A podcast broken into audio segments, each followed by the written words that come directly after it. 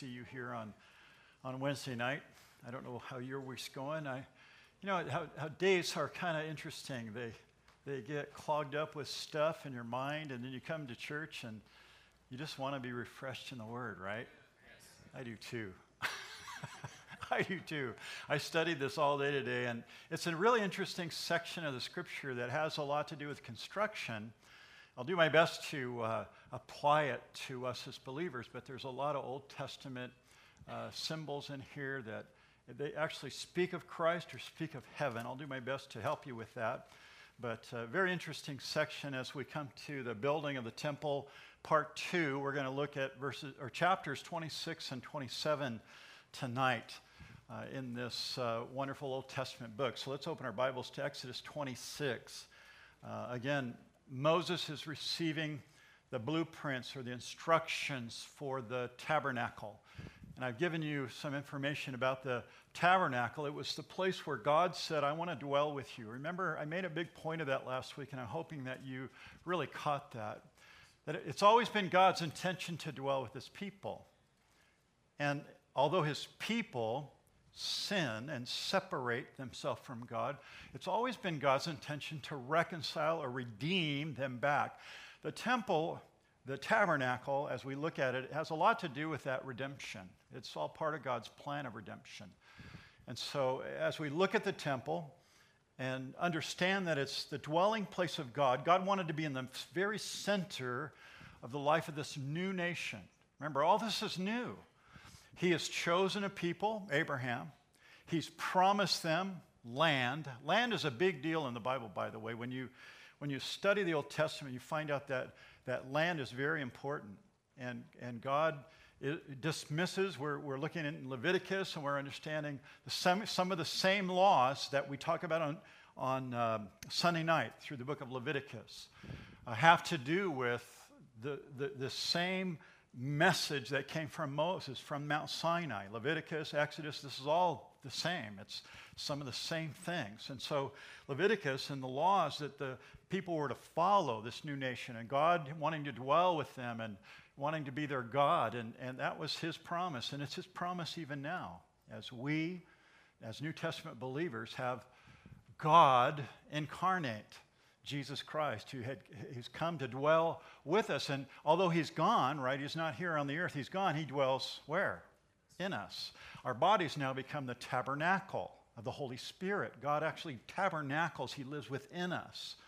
In the Old Testament, these were pre-picturing what he would do for us in the New Testament. So you have to kind of get your mind back there in the Old Testament realm. That's where we find ourselves even tonight. In this section, as you recall, back in chapter 25, God said he wanted to dwell. So it's all about dwelling with his people. It's an amazing reality when you really think about it. In light of all the things that you go through and the stuff that I dealt with today, I was thinking about that God wants to dwell with me. He wants to have fellowship. The word communion. He wants to have communion with each and every one of us, not with us collectively, but with us individually. Remember, Jesus said that I'm going to go, in John 14, I'm going to go and prepare a place for you, not for the church, not for the community of believers, but an individual place for each and every one of you. And he said, his promise was that I'm going to come back and receive you to where I am, you're going to be as well. That's the hope, the blessed hope of the believer. But again, we're back here in the Old Testament, and we see this mobile sanctuary. Really, that's what it is. The tabernacle. It's a tent of meeting. It's the tabernacle was divided into two parts: the holy place, and then the Holy of Holies, where the priests could only go once a year. But priests were daily and weekly going into the other side of the veil. The veil was closed, and you couldn't get through. So there's lots of imagery. Lots of. I'm hoping I can do a good job helping you. I've got some pictures to help with us tonight. I believe God will speak through his message. Let's pray. Father, thank you for the word.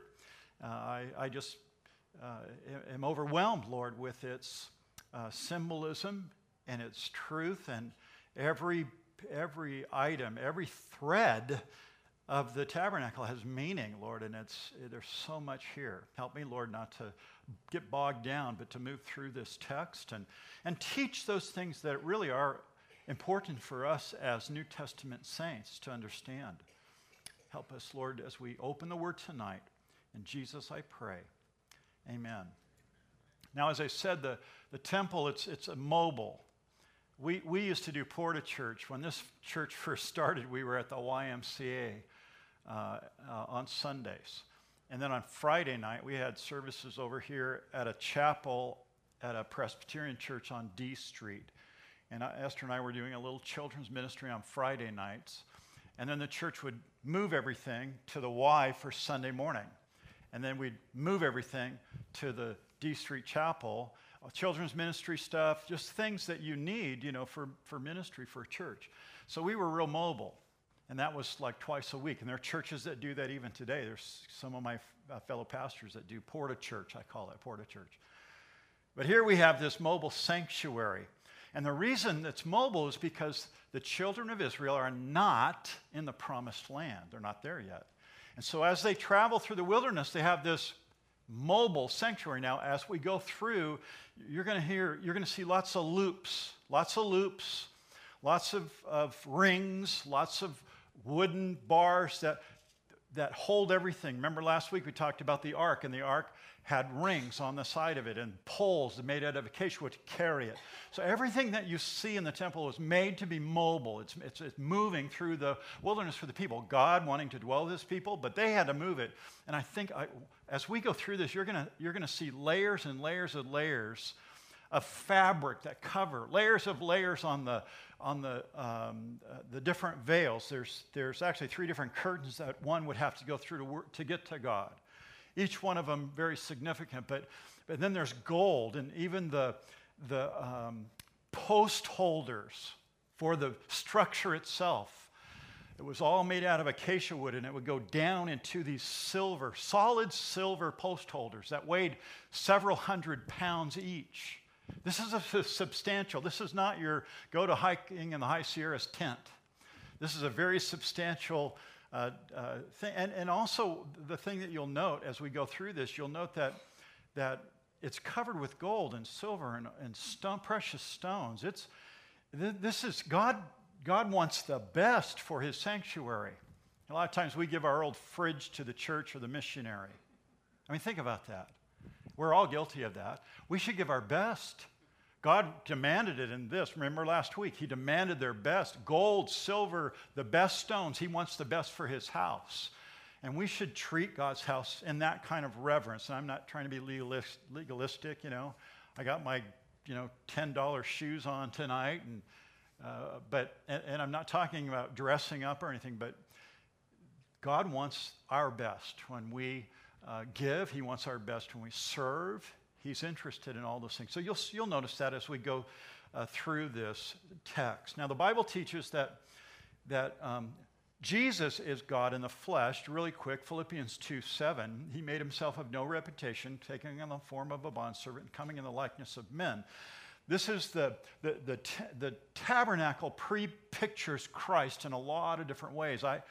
It's going to be hard for me to explain them all, but there's many illustrations and pictures of Jesus in the tabernacle, and they pointed to Jesus.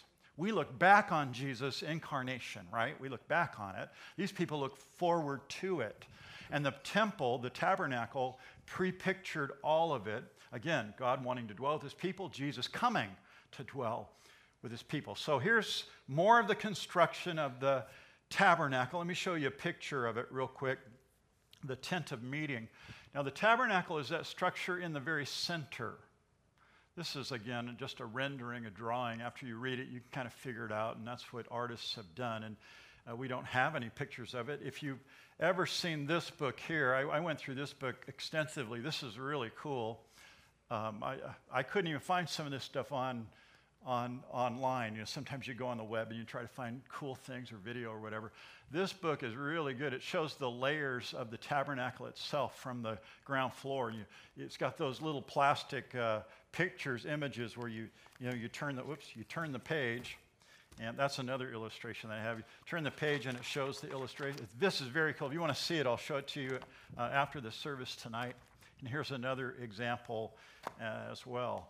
But understanding the temple and its construction is really, really cool. Interior layers, exterior layers of cloth and fabric. That's what we're going to look at. We begin with the inner curtains in verses 1 through 6. Moreover, you shall make the tabernacle with 10 curtains of fine woven linen and blue, purple, scarlet thread. And notice this, with artistic designs of angels or cherubim, you shall weave in them. The length of each curtain shall be 28 cubits. Remember what a cubit is? You remember what a cubit is? Just hold your arm up from your elbow, you know. It's about a foot and a half, a cubit. And if you're real short and small, you might be a foot. If you're tall like me, it's almost 2 feet. So a cubit is generally about a foot and a half. So you can kind of figure the size based on that. But these curtains, they're very long, 28 cubits. The width of the cubits, 4 cubits. And every one of the curtains shall have the same measurement. So you have this really long curtains that are really narrow. Why? Because you had to roll them up and carry them to the next location. Everything's mobile, remember. That's the design here. Every one of the curtains shall have its same measurement. So impressive colors, blue and purple and scarlet. Each one of those colors has significance. Heaven is blue.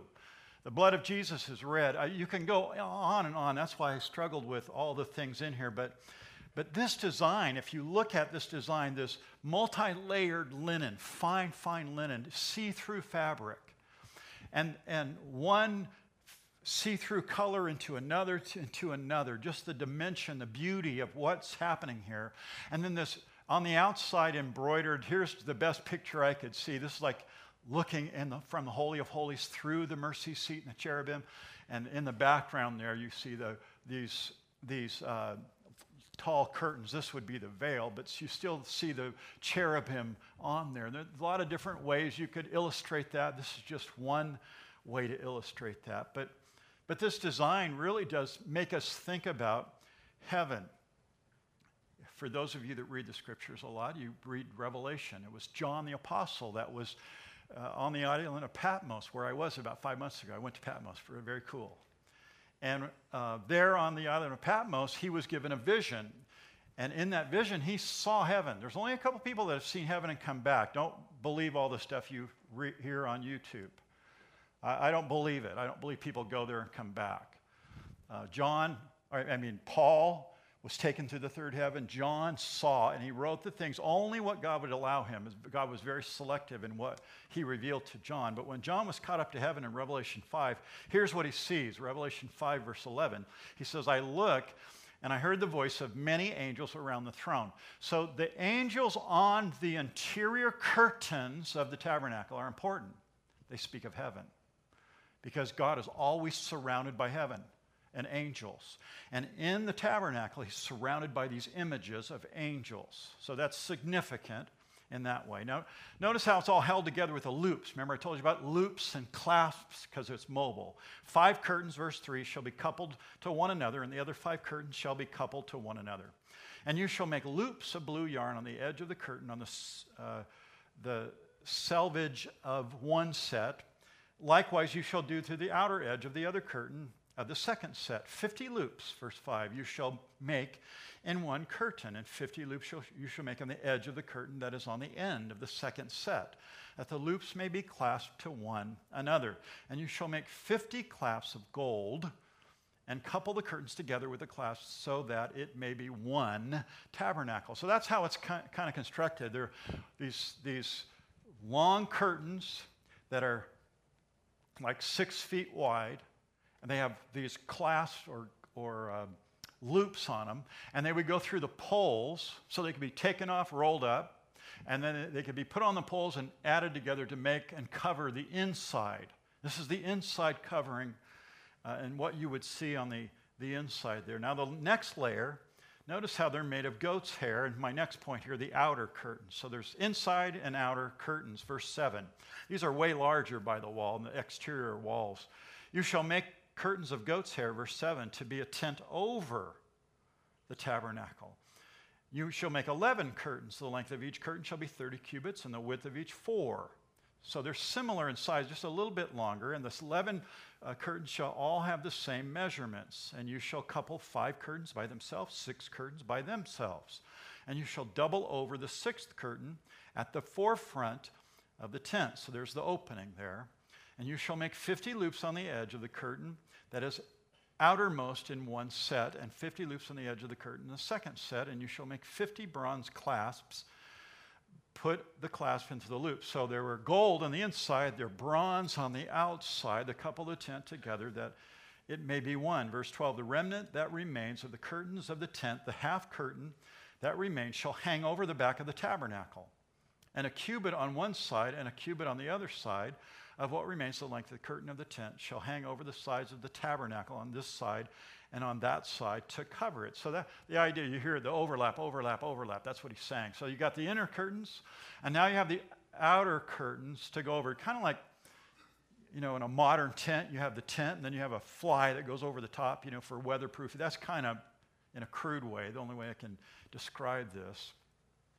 Verse 14, again, you shall also make a covering of ram skins dyed red for the tent, and a covering of badger skins. So then over the very, very top of this, you have this real hardy material.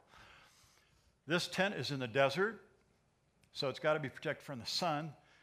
And when it does rain in the desert, it rains really hard, so it's got to be protected from the elements, the rain. So you have this. The badger skin is an interesting word. It's hard to parse because the study of it speaks of like whale skin or the skin of a water animal of some kind.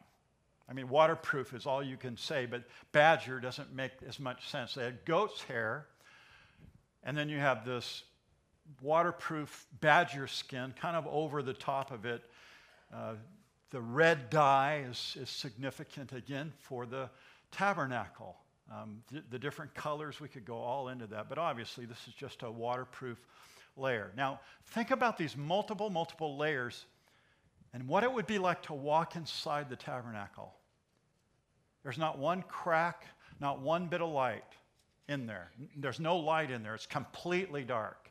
Multiple layers of fabric, and then this outer covering, it goes over the whole thing. That's this skins of these different animals, goats. And so there's no light in there. No light at all. God wants no light in there. Why? Because and Jesus was again, we could go, I could spend the whole night right there. That's why it's frustrating how much, you know, how far do we go? But remember what's inside. We read it last week. What's inside that gives light? It's the lampstand, right? The candelabra, the menorah.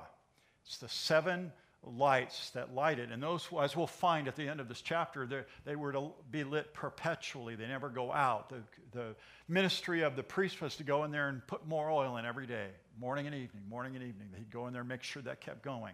So there's only that bit of light in there. The rest of it's completely dark and cool. It would have been cool from the sun inside the tent of meeting, inside this tabernacle, this movable tent, the place where God dwelled, the Holy of Holies and the holy place that was covered by the extensive fabric that we're reading about here. From the outside, though, badger skin, goat's hair, kind of nasty looking. On the inside, the beautiful colors and the cherubim embroidery. See the difference? For you and I, we just had another person that I know and held dear in my heart die this week. Papa John Miller went to be with the Lord. A sweet, sweet saint that really was instrumental in the beginning of this fellowship. His son was the pastor here, but John Miller Sr. was the one that made stuff happen at the Y and then over here. He was the one that I looked up to. He was the one that discipled me in ministry. Just get it done, you know. Just shut up and do the work. And he was that kind of guy. I loved it. He just, but with a big smile on his face. But on this side of eternity, heaven, John Miller Sr., you and I, looking It looks kind of blurry. We don't really see heaven. We see the stars, and it's pretty glorious, but we don't see the glory of heaven. But when you die, you're going to pass over.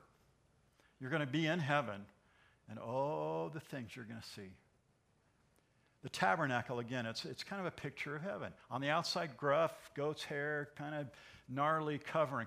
On the inside, beautiful colors, scarlet thread, blue and purple, and the angels embroidered inside. Paul wrote this in 1 Corinthians 2. He said, "Eye has not seen, nor ear heard, nor has entered into the heart of man the things which God has prepared for those who love him." It speaks of heaven. Do you realize how glorious heaven's going to be? Oh, yeah. Unbelievable. You're going to be jaw-dropping for eons. You're just going to walk around like, ah, ah. You're going to see color like you've never seen. You're going to hear music like you've never seen. And you're going to be able to sing and clap. You're going to be able to clap on 2 and 4. Believe me, you will. The drummer says, "Amen, brother."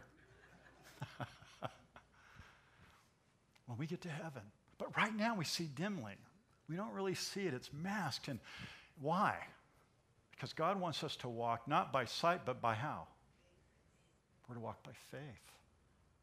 So everything's obscure. It has meaning. There's really important meaning in every part of the tabernacle, but it's obscure. It's kind of hidden. It's kind of, you have to look for it. New Testament believers, we see it. I'm going to point some of it out as we move through. Verse 15, notice the wooden structure. So you have all these linen things. Now you have to have structure to hold it up. You can go ahead and go to that picture. The wooden structure, verse 15. "And for the tabernacle you shall make boards of acacia wood." So the temple isn't a tent. There's actually an inner wall with boards. Boards, and then covered on the inside with multi-layers of fabric on the outside. And you can see that's kind of a cutaway there. I know you see there's poles and boards. I should have had my pointer, but if you look inside past the menorah, you can see like slats in there. That's kind of the idea. There were boards made out of acacia wood. There was jointery. We'll see that. They used woodwork and joinery to hold them together. They stood upright. And in verse 16, 10 cubits shall be the length of a board, and 1.5 cubits shall be the width of the board. So, you know, we're talking like 2 by 15 or 16. So pretty tall boards there. And then verse 7, 2 tenons shall be in each board for binding one another.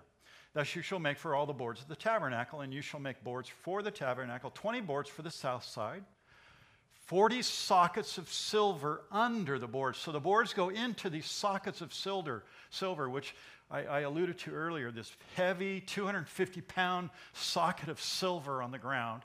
And then they would put the board in that, and then they would cover the inside, cover the outside, tie it all together. This is a substantial, not just go to the weekend kind of tent thing. This is a big, important building here. It is the tabernacle, movable. "And you shall," verse 18, 20 boards for the south side. Verse 19, 40 sockets of silver, 2 sockets under each board for its 2 tenons. "And for the second side of the tabernacle, the north side, there shall be 20 boards. And there are 40 sockets of silver, 2 sockets under each board. The far side, the westward, you shall make 6 boards. And you shall make 2 boards for the 2 back corners of the tabernacle. And they shall be coupled together at the bottom. And they shall be coupled together at the top by 1 ring. Thus it shall be for both of them. They shall be for the 2 corners. So there shall be 8 boards for their sockets of silver, 16 sockets, 2 sockets under each board. And you shall make bars of acacia wood, 5 of the boards on one side of the tabernacle, 5 bars for the boards on the other side of the tabernacle, 5 bars for the boards on the side of the tabernacle, the far side westward. The middle bar shall pass through the midst of the boards from the end to end." So again, look at my little picture there. It's kind of hard to see, but in the front there's another entrance. This would be the entrance right here through these columns, the curtains. And then to hold the structure together, it's cut away, but there's these poles and the rings and loops. The poles that go all the way through. The boards go down into silver sockets that were on the ground. And then the worshiper Not many, the priest could only go in here, but the worshiper would see that. This was the tabernacle, the dwelling place of God. The priest would come in and he would minister and make sure that the candelabra was lit. He would change the showbread out on a weekly basis. And then we have the incense. The altar of incense was always burning. Incense, a continual prayer offering to the Lord. And then beyond the veil, into the Holy Holies, you have the Ark and God's presence. So, but it's all movable, and there are rings and clasps and boards, and this is all the information on how to set that up. I don't know if you find that interesting. If you're a contractor, maybe you think this is awesome. I still think it's important to read the Scriptures. There's something for each of us, and I think the unique truth that I see as I read this is God has a specific way he wants this built. So we need to live our lives in a way in obedience. They were to be obedient in the way they built it, and the way they lived out the Ten Commandments. We're to be obedient in the way we read the Scriptures, and the way we apply our walk before the Lord on a daily basis. So chapter 38 of Exodus, we get the description of these sockets. Exodus 38:27, and from the 100 talents of silver were cast the sockets of the sanctuary, and the bases of the veil, 100 sockets for the 100 talents, and the talents for each socket. The reason I'm bringing that up is because anybody that builds anything knows that if you start with a lame foundation, your building's not going to stand. So this is a substantial, weighty, you know, each one of these talents of silver is 250 pounds. I mean, good thing they had 2 million people to move this thing through the desert. That's all I'm saying. I mean, the young men, they had their job put out for them when they had to move this thing around. One solid structure here. Now we come to the two different rooms. I've already explained them and showed them to you on the picture there, but these two rooms in the tabernacle. You had the holy place and then the Holy of Holies. Now the whole temple, go back to that picture at the very beginning, or unless it's in succession here, of the temple. One of my first, yeah. How about the one that shows the outlining tent? The very first picture, the very, very, very, very, there it is. That building there, the tabernacle, it's only 15 feet wide. Think about that. It's 40 feet or 45 feet long, but only 15 feet wide. Pretty tall, almost 30 feet tall. So it's a real interesting, tall, skinny, long building that was right in the middle. That's the tabernacle building there in the middle there of that tented area. And I thought about that. I thought, man, how many of those could we put in here? I mean, it's not that big. Think about that. This room is about 60 feet, I think, from that wall to this wall, I believe. So this is 15 by 45. You could put like 4 of those things in here. So it's not that huge of an area. And I'm just trying to give you an idea of what it is. But now we have the curtain and the veil. So inside that, there's two rooms, right, in this building, the tabernacle. And verse 31, we get the curtain and the veil. You shall make a veil woven of purple, blue and scarlet thread. This is what's going to separate the two rooms here. A fine woven linen. It shall be woven of an artistic design of the angels, the cherubim. You shall hang it on the 4 pillars of the acacia wood overlaid with gold. Their hooks shall be gold upon the 4 sockets of silver, and you shall hang the veil from the clasps. Then you shall bring the Ark of the Testimony in there behind the veil. The veil shall be a divider for you. Between the holy place and the Holy of Holies, or the most holy place, verse 34, you shall put a mercy seat upon the Ark of the Testimony in the most holy. You shall set the table outside the veil and the lampstand across from the table. So showbread and lampstand across from each other on the north and south side. So the curtains here that are described, this curtain that divides the holy place and the Holy of Holies here is what we're, and the positioning of the furniture. God had, a specific layout. And the inner veil here that separates those two rooms. And then in verse 36 and 7, there's another divider. There's a screen separates the tabernacle from the outer court. So the screen, you could almost see kind of through the screen into the holy place, but then the veil was solid into the Holy of Holies is what's being described there. The veil was a partition. It was there to separate. That was the whole purpose there. It separated and divided in between those two areas. The Ark of the Covenant that had those three items in it, and then it had the mercy seat, and it had the cherubim on top. The Ark of the Covenant, we looked at that last week and the construction of it last week.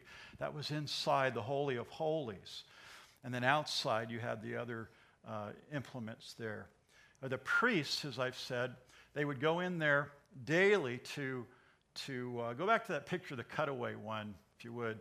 They'd go in there daily to trim the lamps, in other words, put oil in the lamps, and then weekly to change the showbread. But the priests, these would be Aaron's son. Aaron was the high priest. He was the only one. Once a year he could go into the Holy of Holies. But his sons would go in there on a daily basis to do the other work. And once a week they'd go in there and they'd eat the showbread and switch it out. They bake the new bread, take it in there, take it out, and switch out the showbread. Aaron, the high priest, could only go into the Holy of Holies once a year on Yom Kippur, the Day of Atonement. Again, I've talked about that before. Lots of significance about the Day of Atonement, which is coming up here in September for the Jews. You'll hear Yom Kippur a lot. It might be on your calendar, on your little phone app. You'll see Yom Kippur in there. Now these two curtains, they separate people from going into the Holy of Holies. And finally, the second curtain separates, only the high priest could go in there.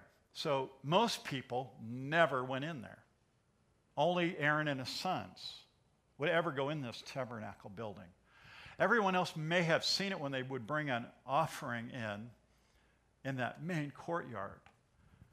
They may have seen portions of it being carried, but they never saw the inside of it assembled. Only the priests could go in there. Again, the whole idea was, I wonder what's in there.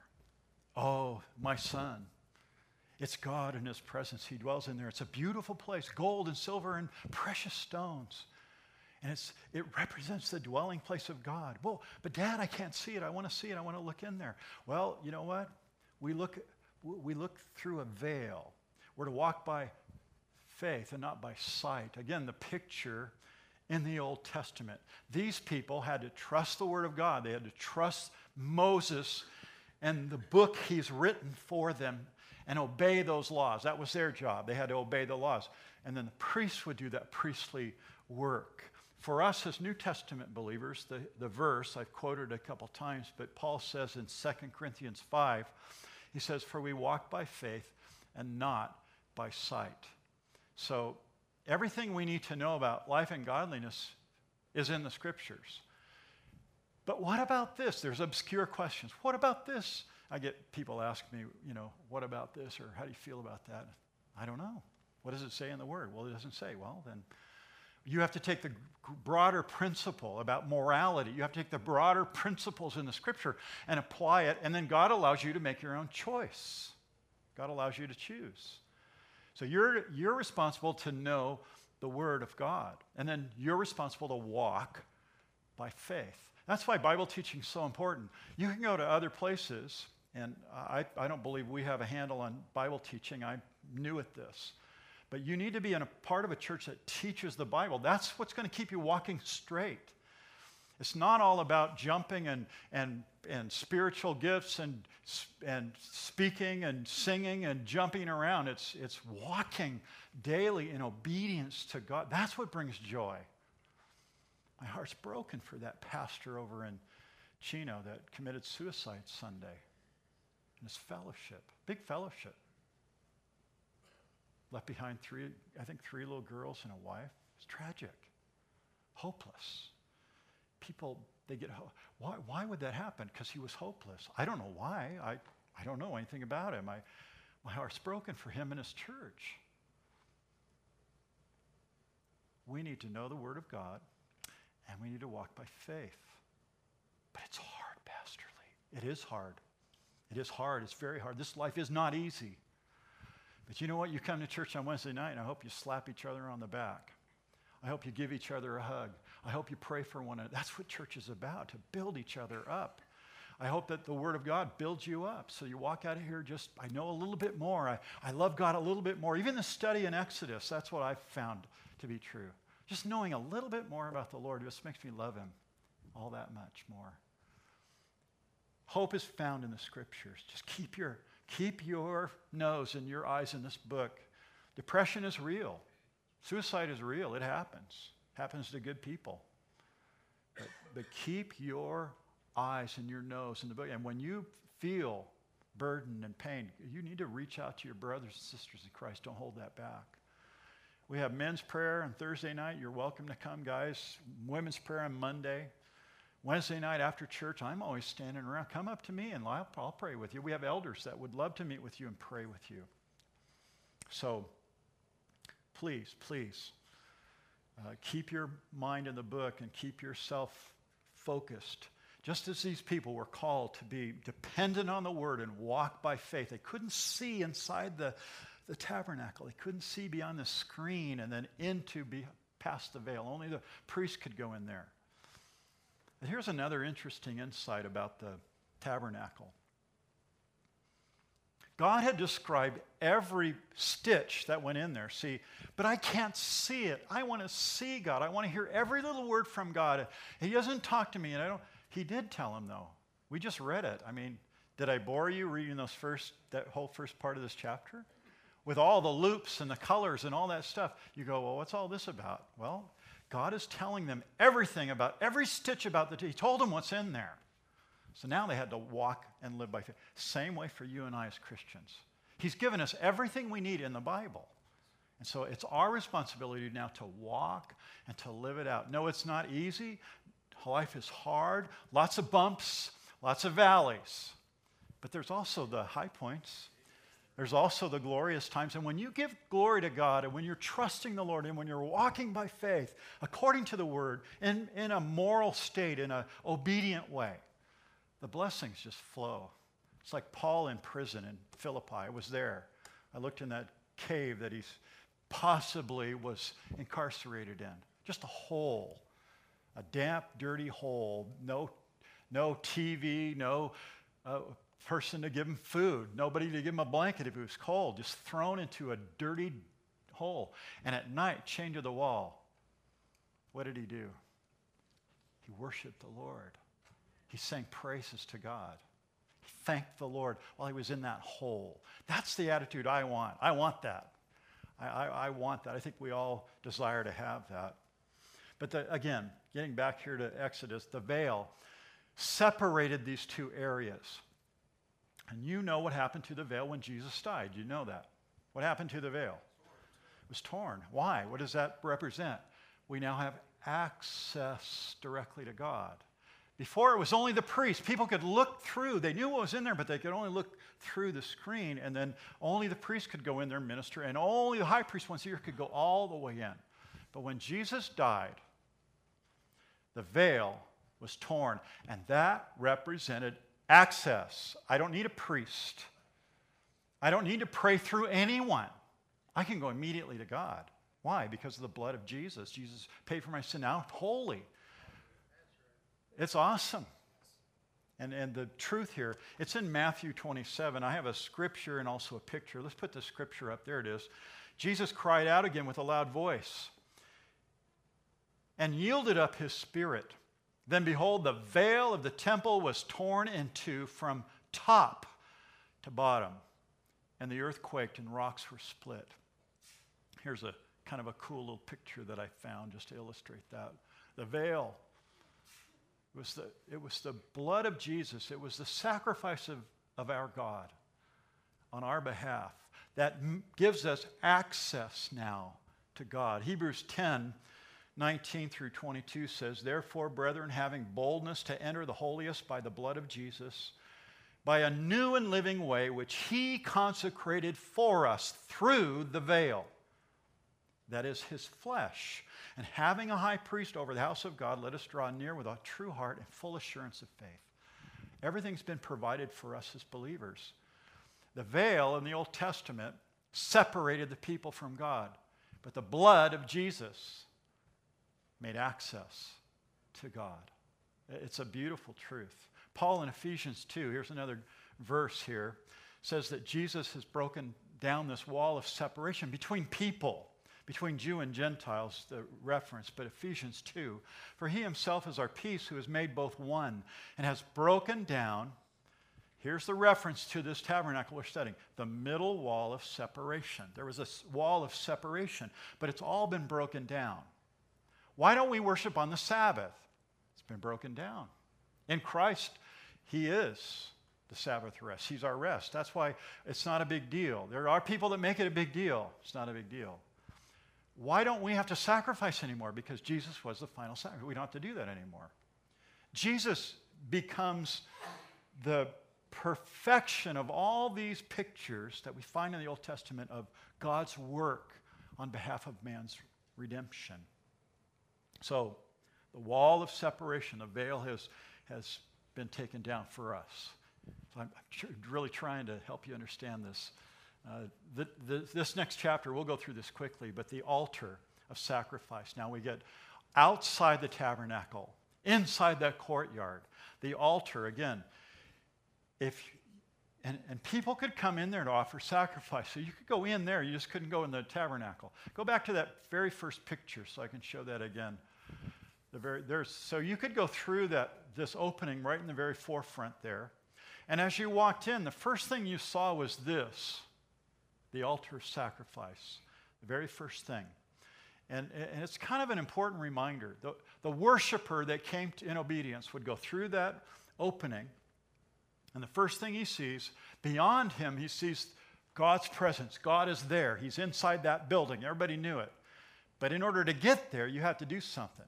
There had to be blood. There had to be sacrifice. I have to atone for my sin. I can't go into the holy presence of God. And so this is the significance of the altar. Verse 1, chapter 27 there. You shall make an altar of acacia wood, 5 cubits long and 5 cubits wide. And the altar shall be square. That's the four square. It's perfectly square. Its height shall be 3 cubits. You shall make it horns on the four corners. Its horn shall have one piece with it. And you shall overlay it with bronze. Everything inside the tabernacle is gold. Everything outside is bronze. Why? Well, weather, right? Weather. Cover everything with bronze. But bronze speaks of judgment in the Bible. You'll see that throughout the scriptures. Verse 3, also you shall make its pans to receive its ashes, and its shovels and its basins with its forks and its fire pans. You shall make all the utensils of bronze. So again, sacrifices are going to be burning here all the time. You know, animals, slain, blood everywhere around this thing. They'd throw the carcass up there and burn part of it, or the entrails they would burn. And then the meat would be butchered right there, right in front of it. So it's a real bloody place. But there's the remnant of the burning is ashes, ashes, continual ashes. So you have to have these instruments to handle the ash. God left nothing for thought of man. He's providing everything. Verse 4, you shall make a grate for it, a network of bronze. So like a grill. Here's the grill part of it. Make 4 bronze rings at its corners. Again, how do you carry the thing? Well, you put rings on it. So everything about the tabernacle is portable.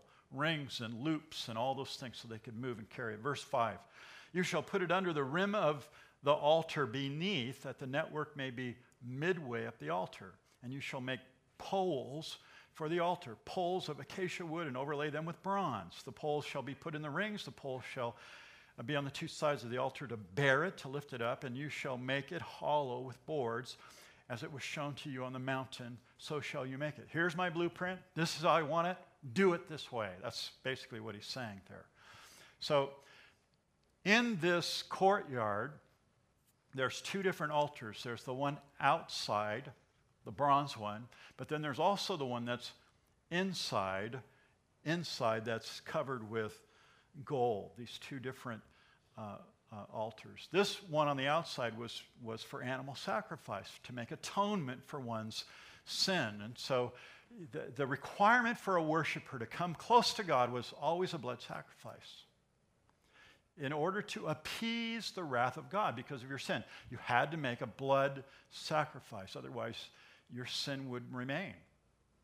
And the obvious question is, why would you want your sin to remain? You want to get rid of that. You want to get rid of the shame and the guilt and the feeling. So you would make sacrifice for your sin. And when that was done, then you then could have a meal with God. You could have communion with God. We're going to have communion this Sunday morning, by the way. We do it once a month. But it's that fellowship. It speaks of fellowship with God, the symbol of the blood of Jesus, the symbol of the broken flesh, that symbolic meal of communion, only because of the blood of Jesus. In this case, only because of the blood of the animal they would bring to sacrifice there. Again, speaking again to the fact for us as New Testament leaders that the only way to God is through Christ and his blood. That's the only way. There's no other way. The Bible makes that very clear. Jesus said, I am the way, the truth, and the life. No one comes to the Father but by me. Well, Pastor Lee, that's a little, exclusive. It's real exclusive. It's very exclusive. There's only one way. The Bible makes that very clear. There was one way for the Old Testament, man or woman of faith believing in God. There was one way, and they had to do it this way, prescribed. They had to worship God this way. For the New Testament believer, there's only one way. Well, I'm not really into Jesus. I like religion. I like having my dusty old Bible lay around so people think I'm religious. I like to go to the Christmas pageant once a year. Or to an Easter service. I feel really good when I do that. But none of that stuff is worth anything. It's just religious works. When you put your faith in Jesus, you're putting your faith in his substance and his complete work, his sacrificial work, his blood shed for remission of your sins. When you put your faith in Christ, you have atonement. You're made. You can now have communion. You have access to God. All that stuff comes as a result of coming to the Lord. Jesus said this. I love this statement here. John 10, verse 9. He says, I am the door. If anyone enters by me, he'll be saved. There's only one way. There's only one door. Over and over in the Bible, we see that. He says, and once you find me, once you receive that gift that's offered, once you believe in me, once you come to me, then you can go in and out. I love this. So you can go in and out and find pasture. Life is good when you find the Lord, when you come to Christ. I am the door. If anyone enters by me. Now, notice in verse 2 real quick, the altar had horns. The horns on this altar. And I think I have a picture. Do I have a picture of this altar? No, I didn't get one. I think I made one. I forgot to put it in there. It's just really actually I have a picture right here. You can't see it because it's really small. It's like this square with these horns on it. You can come up and look at it afterwards. But it's just a perfect square. It has these horns. The horns were interesting because the horns would have been used. Let's say you brought a big animal, not just a goat or a sheep. What if you brought a bull? I mean, you ever watch PBR and those bull riders? How many of you want to get on one of them things? If you brought a bull to be sacrificed for your family because you were rich and you had the ability, you brought a bull. When that bull gets near, he starts smelling blood and stuff and death. He's not going to want to go in there. So you got to drag him in there. The priest's job is really hard. And what did they tie him to? To the horns. They would tie the animal to these horns, and then they would butcher. Also, in the Old Testament, there were cities of refuge. There were places where people could go, and they could grab onto the horns in the temple. And the horns represented safety. In Psalm 118, it gives a reference to the sacrificial animals being bound to the horns. But if you accidentally killed somebody. You were out working in your field, and your ox stepped on your hard-working laborer's baby that they brought in the field to work and pick for you, and your ox stepped on the baby and killed it. well, your family's going to want to kill you, right? So you could run to the city of refuge and grab onto the horns. The horns represented that kind of safety. For you and I, it's Jesus. He's our safety. We run to the Lord and we grab onto him. But again, this altar has significance in all these different areas. Now, in the New Testament, the Bible tells us that it's not the blood of bulls or sacrifices that would take place in this altar, but it's the blood of Jesus. Hebrews 9:22 says, without the shedding of blood, there is no forgiveness of sins. So this altar in the Old Testament really was pointing to Jesus, because it was the way for communion. It was the way for worship. It was the way for shame to be rid of. For you and I, it's Christ. We come to Jesus, and he forgives us of our sin and cleanses us from all unrighteousness, not only once in a while, but every day. I hope that you're like me, man. I wake up thinking, God, forgive me, a sinner. God, help me to walk by faith today. Help me to be victorious over those things that plague me and that drag me down. God, help me. And then when I get dragged down, I have to come back to the Lord. God, forgive me for that stupid choice that I made. But we do that over and over and over again. Without the blood, though, there's no forgiveness. Jesus shed his blood so we could have that continual forgiveness.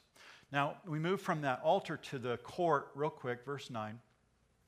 You shall also make a court of the tabernacle for the south side. There shall be hangings for the court made of fine woven linen, 100 cubits long. So this is 150 feet by 80 feet. It's another big, that courtyard that goes all the way around. All these verses tell us about the hanging and the sockets and the pillars and all the things that made it movable all the way down through verse 19. The utensils of the tabernacle for all its service and its pegs and the pegs of the court. Everything on the outside was bronze, covered in bronze, wood covered in bronze. Again, speaking of judgment, that's where judgment would take place, out there by the altar. That's where you would bring your sacrifice out there. So this large rectangular court had a linen fence. That's the tabernacle. So we need to go back to that first picture. I gave you the wrong picture. Go back to the very first picture we showed, because we're talking about that. There it is, that fence that goes all the way around, made out of fabric with pillars and loops and all those things, this fence. Again, what's the fence for? It's to keep the non-worshiper out. You have to want to come in. You have to bring a sacrifice when you go there. You have to want to see the Holy of Holies. You want to see God. That's why you're there, commune with God. But those that weren't genuine or real, you can't look in here. Very interesting. The fence, or the linen fence that went all around the tabernacle to keep non-worshipers out and keep them from seeing in there without a commitment. You have to have commitment. You got to go in there with a sacrifice. Just to be inside the tabernacle courts was a tremendous blessing for the Jew. This is what David writes. I got a couple scriptures real quick I want to throw up. Psalm 84, verse 10. Psalm 84, there it is. For a day in your courts is better than 1,000. We sing that song. Just to be in the courts, just to be around God.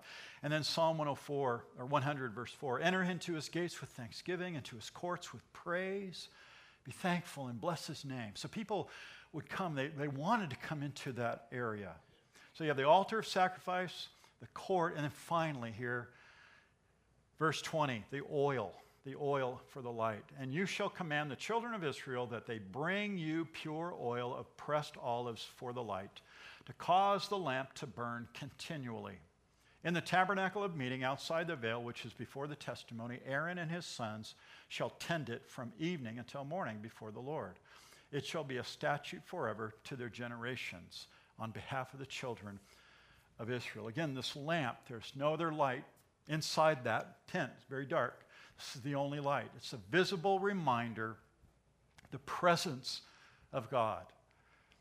And another kind of picture of heaven, where John tells us in Revelation 22. Here's my last verse here tonight. Again, John is in heaven. He says, in heaven, when we finally get there, there will be no night there. They need no lamp, nor light of the sun, for the Lord God gives them light. Just like in the temple, that menorah, that lamp, represented God and his presence. In heaven, there's no sun. There's no light in heaven because God is the light, and he lightens the whole thing. We experience God in that way. So there you go. There's the temple. Next week, we look at the garment of the priest and his work in the next couple of chapters, and we'll do our best to burn through that too. Let's pray. Father, thank you for the word.